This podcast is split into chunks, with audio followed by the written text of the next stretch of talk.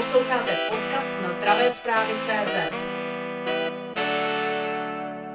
Jaké máte data, co se týká očkování proti covidu, konkrétně data o nežádoucích účincích? Tak já bych na úvod poděkovala za tuto otázku, protože je to samozřejmě téma, které je teď velmi sledované, velmi diskutované, ať už mediálně nebo mezi lajky, mezi odborníky. Hodně lidí se setkává, i třeba mezi přáteli se o tom hodně diskutuje, takže já jsem, já jsem moc ráda, že se na to ptáte. Ta situace je taková. Státní ústav pro kontrolu léčiv přijímá hlášení o podezření na možné nežádoucí účinky, ať už které by byly třeba po vakcinách proti covid devatenáct nebo proti jakýmkoliv jiným onemocněním a nebo eventuálně i po samozřejmě všech lécích, které se užívají. Tam je potřeba si uvědomit jednu věc, že se jedná o nahlášená podezření. To znamená, ještě to nejsou prokázané nežádoucí účinky. Nežádoucí účinky, které jsou prokázané, tak ty vlastně může každý nalézt příbalové informaci toho léčivého přípravku, ať už teda má ho k dispozici fyzicky, anebo u vakcín proti covid devatenáct je k dispozici v elektronické podobě, třeba na našem webu. Tam jsou vlastně veškeré informace k tomu očkování a jsou tam vlastně informace právě tady k těm hlášením. To znamená, že my veškerá ta podezření, která přijmeme, ať už tedy od veřejnosti nebo eventuálně od zdravotnického personálu, tak je opatříme unikátním světovým číslem. Samozřejmě musíme to doplnit o třeba celou řadu ještě dalších informací, aby pokud možno to hlášení mělo co nejvíc informací v sobě, aby se pak mohlo správně vyhodnotit.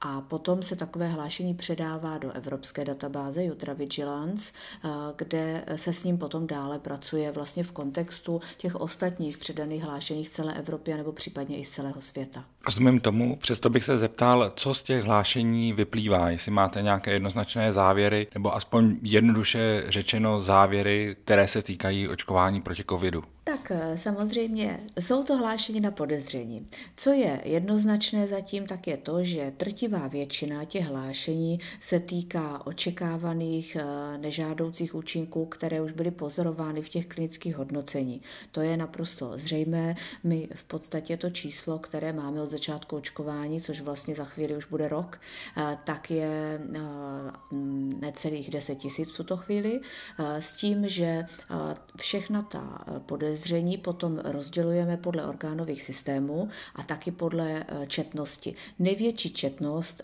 mají takové ty, dá se říct, nejmírnější a nejlehčí podezření na nežádoucí účinky, jako je třeba nějaká taková reakce v místě vpichu, což se stává u jiných vakcín, nebo třeba nějaké takové příznaky podobné lehké chřipce, někoho pobolívá hlava, někoho klouby a většinou jsou to takové příznaky mírné až středního charakteru, které odeznívají třeba v řádech hodin nebo v řádech několika dní, takže to už je v tuto chvíli naprosto jasné a zřejmé a vzhledem k tomu, že jich je tedy devět tisíc tři sta sedmdesát devět hlášení versus tedy počtu vyočkovaných dávek této vakcíny, které, který je někde na počtu snad patnáct milionům, pokud se nepletu, to jsou spíše čísla, na které potřeba se dotazovat ministerstva zdravotnictví, tak to číslo těch hlášení není nijak alarmující ani nijak dramatické. Ono taky je potřeba si říct, že jsou to nové vakcíny.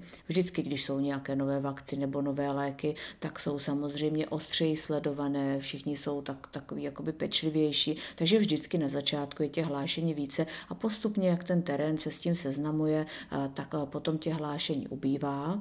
No a taky je potřeba si uvědomit, že jsou to spontánní hlášení, protože že uh... samozřejmě, co třeba někomu připadá jako reakce, která ho přejde za dvě hodiny, tak jiný třeba může mít pocit, že ho to trápí dva dny, to znamená, tam je potřeba rozlišovat určitou takovou spontánnost. No a ještě, co je dobré k tomu určitě zdůraznit, že se to rozlišuje vlastně na hlášení, která jsou od zdravotníků, kteří podle platné legislativy mají povinnost hlásit takové podezření, a potom na hlášení od laiků, to znamená, ať už od těch pacientů, nebo třeba od nějakých jejich rodinných příslušníků, zdravotníku. To může nahlásit opravdu každý. Liší se obsah těch hlášení od zdravotníků a pacientů výrazně nějakým způsobem? Můžu začít třeba tím poměrem hlášení, který je zhruba čtyři ku šesti, kdy ti čtyři jsou poměr pro zdravotnické pracovníky a šest pro pacienty. Co se týče potom toho hlášení, tak samozřejmě validitu tomu hlášení dává ta informace o toho lékaře, protože pokud je to hlášení, které se týká třeba nějakého nežádoucího účinku, který nebyl očekávaný nebo byl velmi vzácný, tak je potřeba ještě k tomu zhodnotit spoustu dalších informací, to znamená, jaká je vůbec anamnéza toho člověka, jestli třeba zrovna neprodělává nějaké jiné onemocnění. Často se teď také stává v poslední době, že tam třeba přijde očkování a souběh onemocnění covid devatenáct a pak tedy někdo třeba tu nežádoucí reakci přičítá očkování, ale přitom vlastně už v podstatě u něho probíhá onemocnění covid devatenáct a tak dále. Takže tam ta součinnost toho lékaře je vždycky nutná, to znamená, my se s ním vždycky snažíme spojit a doptat se právě tady na ty detaily, které nám pomůžou ukázat, jestli je tam tedy opravdu jenom nějaká časová souvislost, to znamená, že ten, ten člověk má pocit, že tam pozoruje něco, co je časově po očkování, a jestli tam ale se potom prokáže i ta příčinná souvislost, to znamená, jestli to souvisí s očkováním, a to v drtivé většině případů se neprokazuje. Kdybych se vás zeptal docela jednoduše, komu byste nedoporučila očkování proti covidu z těch informací, které máte? Za jakých okolností byste doporučila se neočkovat, anebo s očkováním třeba počkat? Tak já z pozice vlastně Státního ústavu pro kontrolu léčiv, já bych se řídila samozřejmě ty plat, tím platným souhrnem údajů o přípravku, kde nejenom je napsáno samozřejmě, k čemu je indikovaná daná vakcína, ale taky jsou tam kontraindikace. To znamená, úplně takovým prvním jasným rozcestníkem jsou kontraindikace, které vlastně v tomto případě jsou takové ty, které jsou u všech vakcín, to znamená nějaká známá přecitlivělost buď na tu léčivou látku nebo na některou z těch pomocných látek, které oni jsou tam taxativně všechny vyjmenované, takže to je první takový jakoby rozcestník. No a potom právě v té příbalové informaci se dají k těm jednotlivým vakcinám najít další záležitosti, u kterých by mohlo být kontraindikováno nebo případně by se nedoporučovalo očkování tou danou vakcínou. A když to teď rozdělím, my máme v tuto chvíli v České republice používané čtyři registrované vakcíny proti covid devatenáct. Typově jsou to vlastně dva typy, to znamená, jsou to ty vakcíny, které přišly první, toho typu messenger R N A, a potom ty vakcíny vektorové, ty přišly potom následně. Tak například u těch vektorových vakcín je třeba vlastně tak, takovou jakoby záležitostí, u které bych se pozastavila, syndrom vlastně trombózy s úbytkem krevních destiček, takže tam vlastně kdo třeba u první dávce se takový syndrom projevil u té dvoudávkové vakcíny Vaxzevria, tak by asi nebylo vhodné potom ho očkovat druhou dávkou touto vakcínou. Taky vlastně u těchto dvou vakcín je kontraindikováno podání u osob, u kterých se v minulosti objevil syndrom kapilárního úniku. Takže to jsou tyhle dvě vakcíny, toto je v tuto chvíli známo a určitě bych se s tím řídila.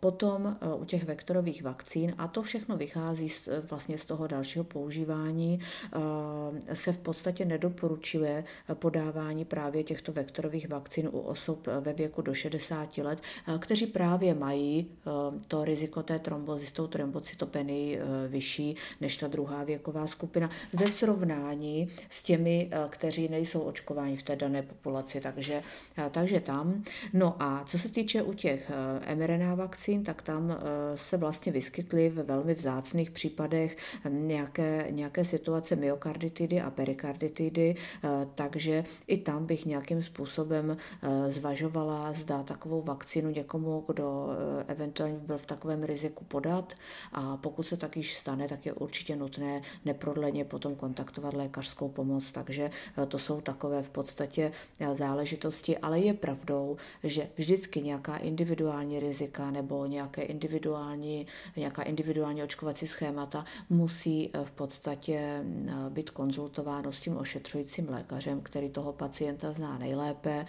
Je to i podobné jako u dětí, taky když se něco děje mimo ty standardní schémata, tak vždycky se rozhoduje individuálně podle té dané osoby, tak aby to prostě pokud možno tam se ty nežádoucí účinky neobjevovaly. Tedy byste doporučovala u těch lidí, kteří třeba trpí nějakými zdravotními problémy, aby se před očkováním poradili se svým ošetřujícím lékařem vždycky? Určitě, pokud mají nějaké pochybnosti, zda je pro ně to, které očkování vhodné nebo není, tak si myslím, že určitě poradit se se svým lékařem je na nejvíc vhodné. Zeptám se takto, u nás se očkuje bez registrace vakcínou Janssen, u ní se doporučovalo, aby se jí neočkovali mladší lidé. Když se pak člověk podívá na očkovací centra, kde jsou, které jsou bez registrace, tak většina těch lidí v těch frontách jsou po šedesát let. Jestli toto tedy může být nějaký problém, nebo jestli to je ta správná cesta, jak vlastně volit to očkování, vybírat tu vakcínu? Tak... Já bych úplně řekla, že my vlastně za Státní ústav pro kontrolu léčiv neřešíme tu očkovací strategii jako takovou, to znamená, kde se bude očkovat, čím se bude očkovat, kdo, to znamená, tam úplně já tohleto jakoby nejsem, nejsem příslušná komentovat. Zase je pravdou, já rozumím tomu, že ta jednodávková vakcína je třeba pro spoustu lidí lákavá právě proto, že má jenom jednu dávku a, a v podstatě to očkování je potom rychlejší, ale zase je pravdou, že že i tato informace je dostupná. Nejenom my jsme toto doporučení nebo toto zjištění zveřejňovali, ale i Česká vakcinologická společnost, to znamená, každý ten člověk tu informaci vlastně může mít, takže já předpokládám, že tam jde vlastně svobodně a rozhodne se podle svého nejlepšího vědomí a svědomí. Ptal bych se na váš osobní názor. Samozřejmě se mluví v tuto chvíli o třetí dávce, ale mluví se už i o čtvrté dávce. Jak vy to vnímáte? Nesnižuje to trošičku důvěru v to očkování, ve fungování těch vakcín?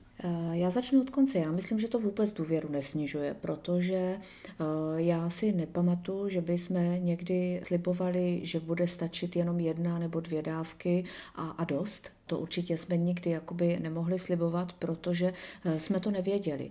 Nevěděli jsme, jak ten virus bude fungovat, jak bude mutovat, jak rychle, zda bude potřeba přeočkování, zda to bude třeba schéma jako u chřipky nebo ještě úplně jiné. A ono to všechno vlastně ukazuje ten čas.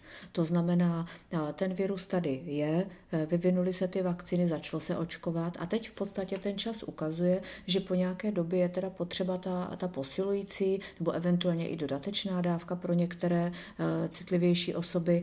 No a to je otázkou, co zase bude po té třetí dávce a zase to ukáže ten čas, jestli bude potřeba čtvrtá. No a v podstatě předpokládám, že během času se pak, doufám, nějak stabilizuje právě to rozmezí mezi těmi jednotlivými vakcinami, ale je pravdou, že zase dnes už se mluví o omikronu, to znamená ten virus, já to pořád říkám, je vždycky trošku krůček před námi a určitě se v tuto chvíli nedá definitivně říct, jestli budou stačit tři dávky nebo čtyři, nebo kolik jich vlastně bude, ale za mě to určitě není tak, že by to snižovalo důvěru v to očkování. Naopak si myslím, že je dobře, že to v podstatě včas víme a včas potom si tedy je možné dát tu posilující dávku, protože aby vlastně to, to základní schéma potom nestratilo to účinnost a nestratilo to smysl. Kdybych se zeptal na budoucí vývoj, jak to vidíte třeba příští rok nebo za další dva roky? Myslíte si, že se očkování proti covidu stane vlastně běžnou součástí našich životů, že budeme se očkovat vždycky jednou za rok nebo jednou za půl roku? Jak to vidíte do budoucna? No já si myslím, že kdyby tuhle otázku dokázal někdo zodpovědět, tak dneska dostane Nobelovu cenu. Vůbec nemůžu říct, spekulovala bych, nevím. Samozřejmě ve společnosti je mnoho lidí, kteří nemají důvěru z mnoha příčin ve vakcíny, v očkování. Jakým způsobem vy byste je jaksi motivovala nebo chtěla přesvědčit, pokud tedy chcete, k tomu, aby se očkovali? Tak já jsem o tom hodněkrát přemýšlela. Já si myslím, že tady toto pramení možná z nedostatku informací nebo třeba i z nějakých nepravdivých informací, tak já vlastně, když o tom třeba vedu diskuzi se svými přáteli, nebo už jsme se o tom na začátku bavili, že je to teď takové jako vděčné téma, tak já vždycky odkazuju prostě na validní data. To znamená, tady já určitě musím říct, že ať se podívají na náš web.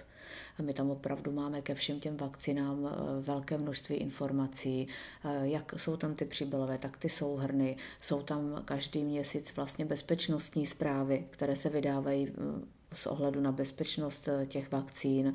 Je tam toho opravdu jakoby hodně, jsou tam i časté otázky a odpovědi, určitě třeba i na webu Ministerstva zdravotnictví. Já bych odkazovala na tyhle ty opravdu validní zdroje, kde víceméně mám stoprocentní jistotu, že to, co tam je psáno, tak mě říká ta fakta a nesnaží se mě někam vlastně směřovat, kam bych nechtěla. Takže to je prostě taková jakoby rada, která si myslím, že je úplně jako nejefektivnější.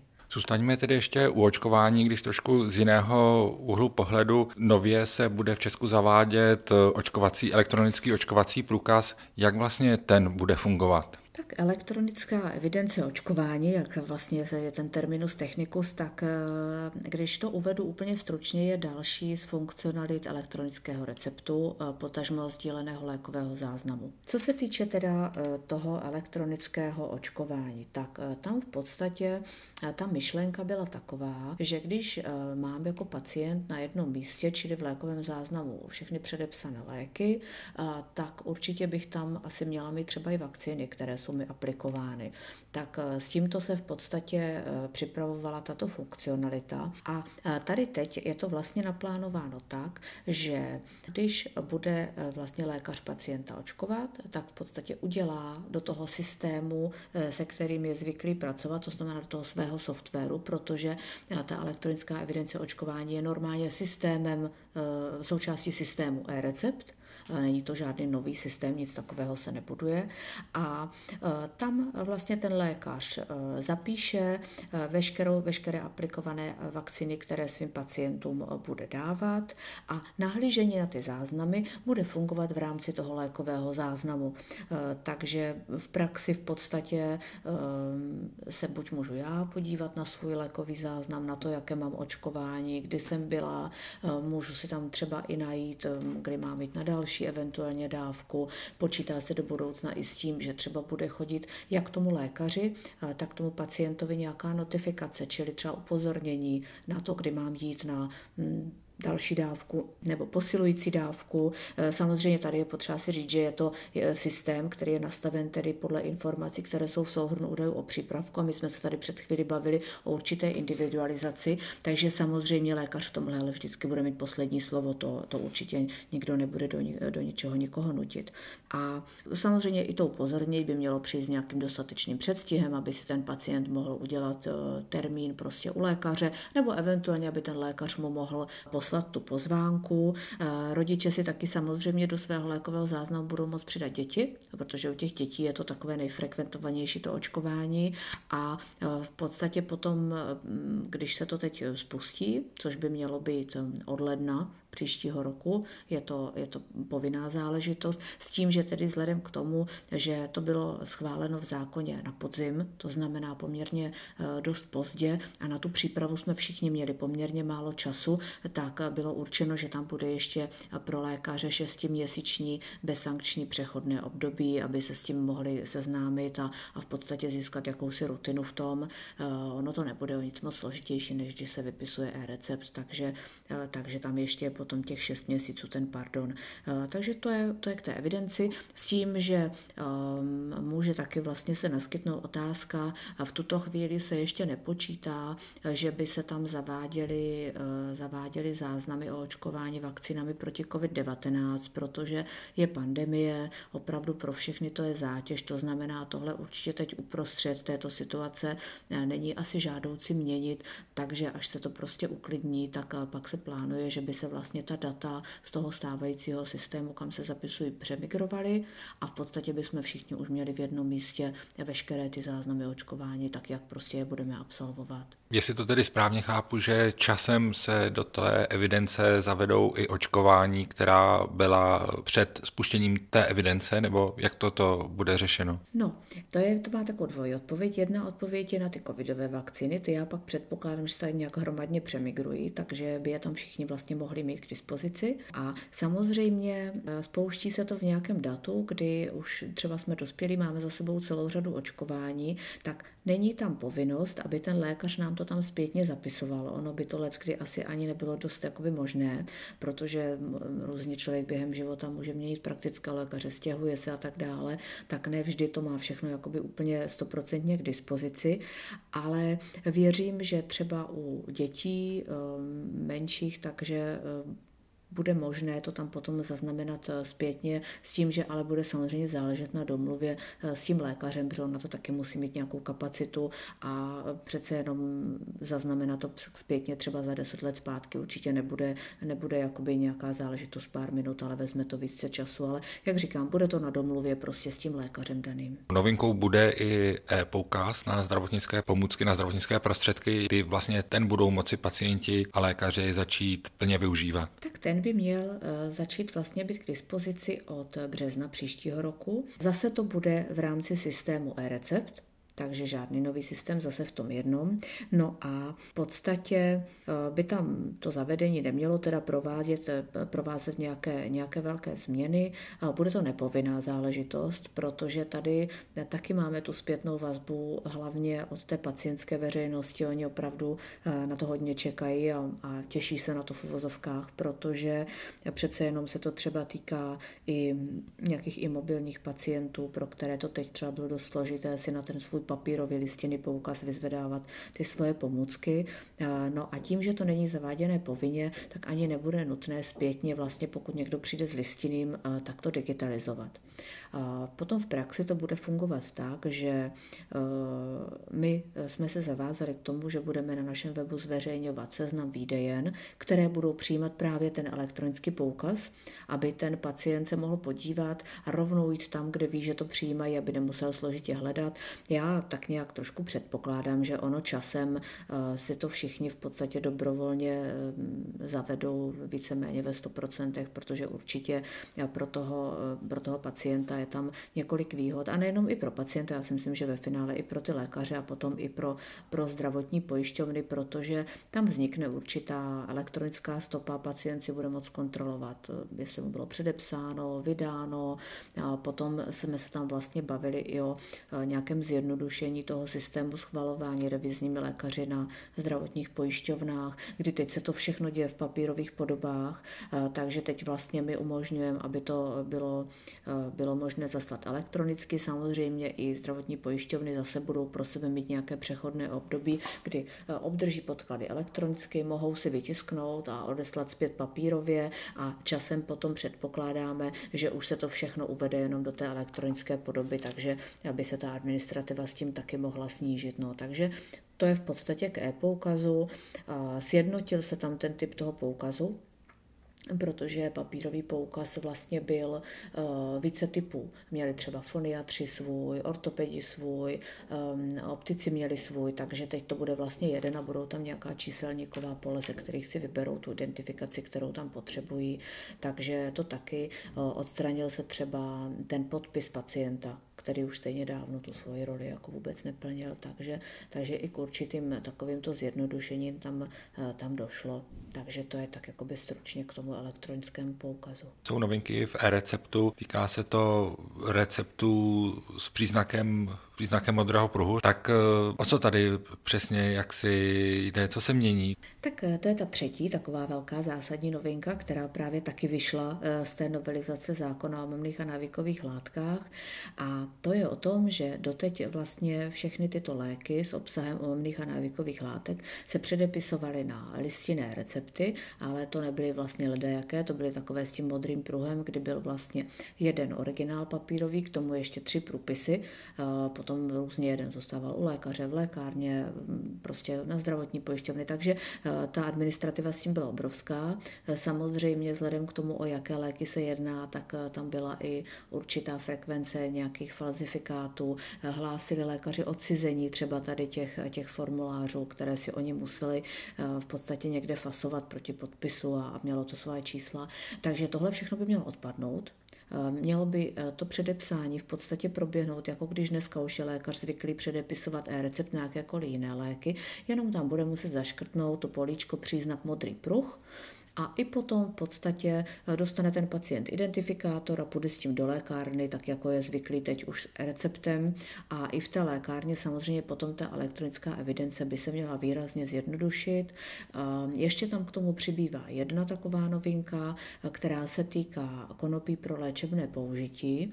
A ta je o tom, že konopí pro léčebné použití se sice už předepisovalo na elektronický recept, výhradně povinně, ale teď to bude na elektronický recept s příznakem modrý pruh. To je ta novinka v rámci toho konopí, takže taky zase další posun. Já to, já to jakoby vnímám, vnímám pozitivně, protože je to přesně tak, jak jsme slibovali a přesně tak, jak jsme vlastně plánovali v podstatě, aby ta elektronizace nějakým způsobem se ubírala dál kupředu, pokud možno. Zeptám se na lékový záznam, který je klíčový jak pro pacienty, tak pro lékaře. A ta praxe ukazuje, že stále mnoho pacientů jaksi užívá léky, které by užívat neměli. Pak když se to zjistí, tak jsou všichni jaksi překvapeni tím a přesto je to uvedeno v lékovém záznamu. Tedy ta otázka zní, jak moc je ten lékový záznam ze strany zdravotníků, lékařů, ale i ze strany pacientů využíván. A nebo i lékárníků. Tak ano, já si myslím, že ten lékový záznam byl v podstatě stanoven v tom systému opt-out, to znamená, že je dostupný při poskytování jak lékařské, tak lékárenské péče, samozřejmě za jasných podmínek, to znamená, není to o tom, že by se lékař nebo lékárník broustal v mém lékovém záznamu, aniž by mě někdy viděl, to tak určitě nefunguje. A i veřejnost se naučila v podstatě dívat se do toho svého lékového záznamu. No a když jste se ptal na to využívání. My na našem webu e-preskripce máme spoustu statistik, tak jako tam od začátku ukazujeme, jak to vypadá s předepisováním a výdejem e-receptu a k tomu, k tomu je tam ještě celá řada dalších informací, tak zrovna tak, tam máme statistiky právě o využívání lékového záznamu, máme tam statistiky, to byla taky důležitá agenda, kterou jsme museli zprovoznit, a zpráva souhlasu, to znamená, kdo nesouhlasí, tak může dát svůj nesouhlas, ať už nějaký kombinovaný nebo generální. A tam se ukázalo, že ta veřejnost o tuto službu spíše stojí, protože těch nesouhlasů je tam opravdu, opravdu minimum, vzhledem tedy k počtu, počtu národa. No a co se týče toho využívání u těch odborníků, tak tady musím pochválit lékárníky, protože ti to v, v rámci toho denního používání využívají výrazně více než lékaři. Takže to je určitě dobře. My jsme si dělali i na toto takový průzkum, jako Státní ústav pro kontrolu léčiv u respondentů, a ta laická veřejnost říká, že chválí ten lékový záznam pacienta a že ho považuje za prospěšný, ať už při využití lékařem nebo lékárníkem. Tak to nám vyšlo z toho průzkumu. No a když jsme se v tom průzkumu zaměřili na odborníky, tak tam už právě vyšlo to, co jsem říkala, že lékárníci využívají více než lékaři. Většina lékárníků, i když třeba v omezené míře, tak aspoň občas do něj nahlídne, a ukázalo se, že u každého pacienta tak činí dvě procenta lékárníků a u některých pacientů až třicet procent lékárníků a výjimečně do lékového záznamu nahlíží třicet devět procent lékárníků. Tak to jsou taková, taková čísla z toho průzkumu. Já si myslím, že by se možná mohly ty výhody toho lékového záznamu využívat více, protože je to nástroj, který zaprvé může předcházet interakcemi, interakcí, interakcím mezi léky, nežádoucím interakcím samozřejmě, a e, to, že takové interakce jsou, tak vlastně ukazují takové nějaké historické statistiky, protože se sledovala vlastně taková desetiletka od roku dva tisíce sedm až do roku dva tisíce sedmnáct, že došlo k více než tři a půl násobnému nárůstu počtu hospitalizací právě v důsledku nesprávného užívání léku, takže bude možná dobré zase za takový nějaký podobný časový horizont udělat takový nějaký třeba podobný průzkum a možná se i zaměřit na to, jak v tom potom konkrétně ten lékový záznam pomohl. Určitě taky je velkou pomůckou třeba při, při odhalování nějakých duplicit. To se stávalo často, já si to ještě pamatuju ze své praxe v lékárně, kdy přišel třeba pacient, měl recepty od dvou lékařů, na tom receptu on svým laickým okem viděl dva různé léky, ale v tu chvíli ten lékárník poznal, že vlastně sice jsou to dva obchodní názvy, ale skrývá se tam jedna léčivá látka a bylo vlastně riziko, že ten pacient bude tím pádem užívat třeba dvojnásobnou dávkou. Štěstí bylo, že třeba přišel do jedné lékárny, ale to se asi v mnoho případech nemuselo stát, takže i toto se dá v tom lékovém záznamu zkontrolovat a, a odhalit, takže tam já vnímám velkou přidanou hodnotu.